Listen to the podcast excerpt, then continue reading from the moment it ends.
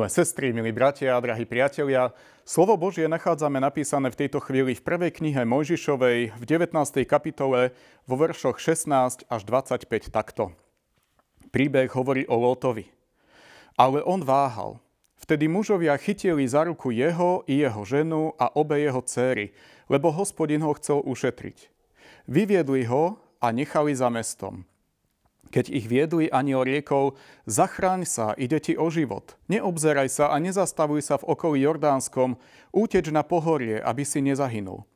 Ale Lot im odpovedal, ach nie, pane, aj hľa, tvoj služobník našiel priazeň v tvojich očiach a veľká je tvoja milosť, ktorú si mi preukázal, keď si ma zachoval nažive. Ale na pohorie nevládzem ujsť. Mohla by ma dostihnúť pohroma a ja by som zomrel. Tu hľa je blízke mesto, tam by som mohol ujsť. Je malé, tam sa chcem zachrániť. V skutku je malé, tak by som ostal nažive. Vtedy mu Boh riekol, hľa i v tejto veci beriem ohľad na teba a nezničím mesto, o ktorom si hovoril. Rýchlo tam uteč, lebo kým tam nedôjdeš, nemôžem nič urobiť. Preto sa to mesto menuje Coár. Slnko práve vyšlo nad zemou, keď Lot došiel do Coáru. Vtedy hospodin spustil na Sodomu a Gomoru sírový a ohnivý dážď z neba a zničil tie mestá, celé okolie, aj všetkých obyvateľov miest, aj polné rastlinstvo. Amen. Drahí priatelia, Lotovi sa zo Sodomy veľmi nechcelo. Pán Boh posiela k nemu svojich anielov, tí ho napomínajú a presviečajú, že musí odísť, že to mesto bude zničené, ale Lot stále váha. Napokon ho berú dvaja anieli a vyvádzajú jeho, jeho manželku a jeho dve céry. Vyvedú ich za Sodomu a nechajú ich tam. Tam potom Lot dostáva príkaz utekaj na kopec, aby si nezahynul. Teda, milý Lot, buď aktívny, konečne už urob, čo od teba žiadam. I keď Lot iste urobil mnoho dobrých vecí v živote, Isté Pánu Bohu stále dôveroval, veď aj vďaka tomu a vďaka Abrahámovi ho Pán Boh zachraňuje. Predsa vidíme, ako Lot neustále, a nielen v tomto príbehu, ale stále a znovu zlyháva. Rozhoduje sa ťažko a napokon zle. Snaží sa za niečím, čo je márne. Keď dostáva jasný príkaz, tak váha. A nadovšetko, po ľudsky povedané, neustále dokola skúša Božiu trpezlivosť. Pán Boh z lásky Lóta zachraňuje, ale Lót neustále zlyháva. Najnovšie Lót Pánu Bohu hovorí, nie, pane, na pohorie nevládzem ujsť. Aj teraz Lót začal vyjednávať s Pánom Bohom nie na pohorie, ale radšej tuto do blízkeho mesta. Je malé, tam sa chcem zachrániť. V skutku je malé. Tak by som ostal nažive.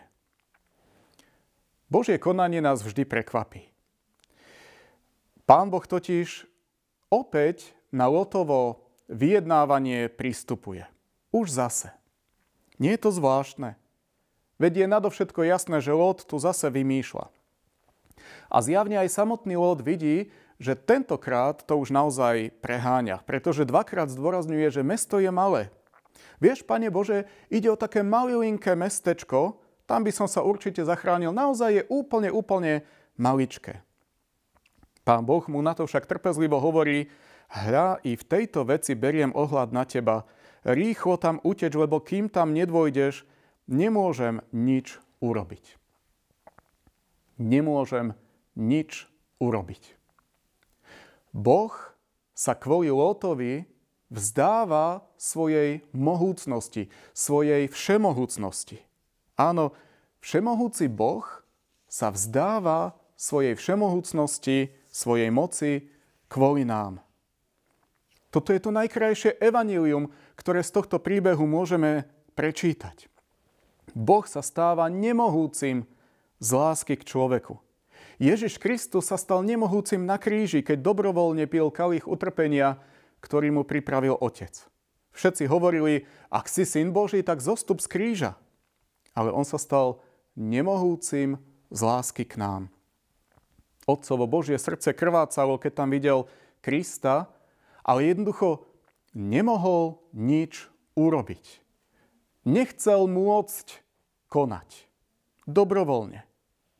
Láska Boha vedie k tomu, že sa rozhoduje dobrovoľne vzdať sa mandátu konania. Je to ako keby v obývačke zaspinkalo malé dieťatko s mamičkou a otec by chcel pozerať napríklad v televízii nejakú obľúbenú reláciu alebo by si chcel zapnúť hlasnejšie hudbu, veľmi túži zapnúť si ten televízor alebo to rádio, ale v srdci má dilemu. Zapnúť a zobudiť alebo vzdať sa tohto svojho práva.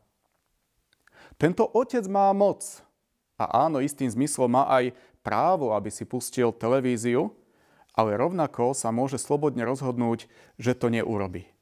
Podobne aj Boh z lásky k človeku, z lásky k nám, niekedy sám seba zbavuje svojej moci a robí nemohúcim.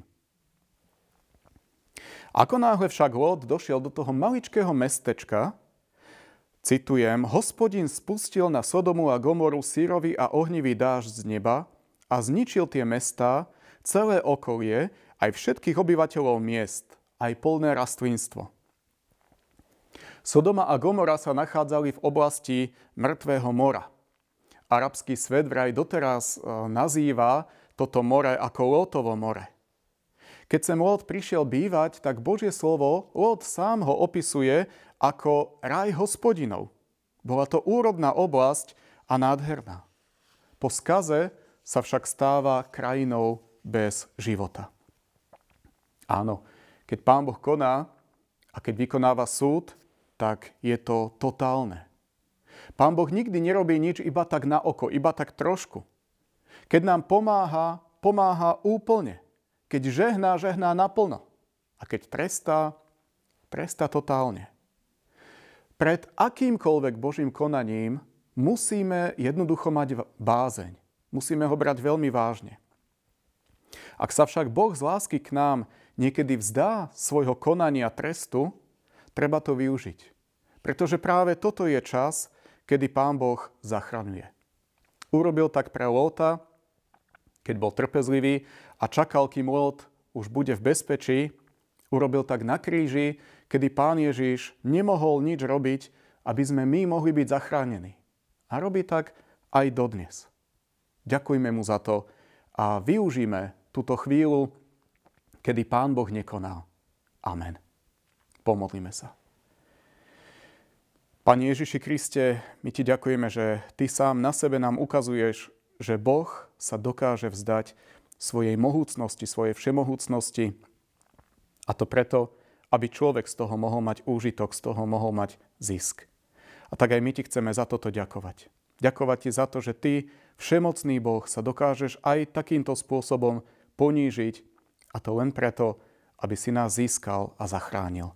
Nech ti je za to od nás vzdávaná česť, sláva a vďaka. Amen.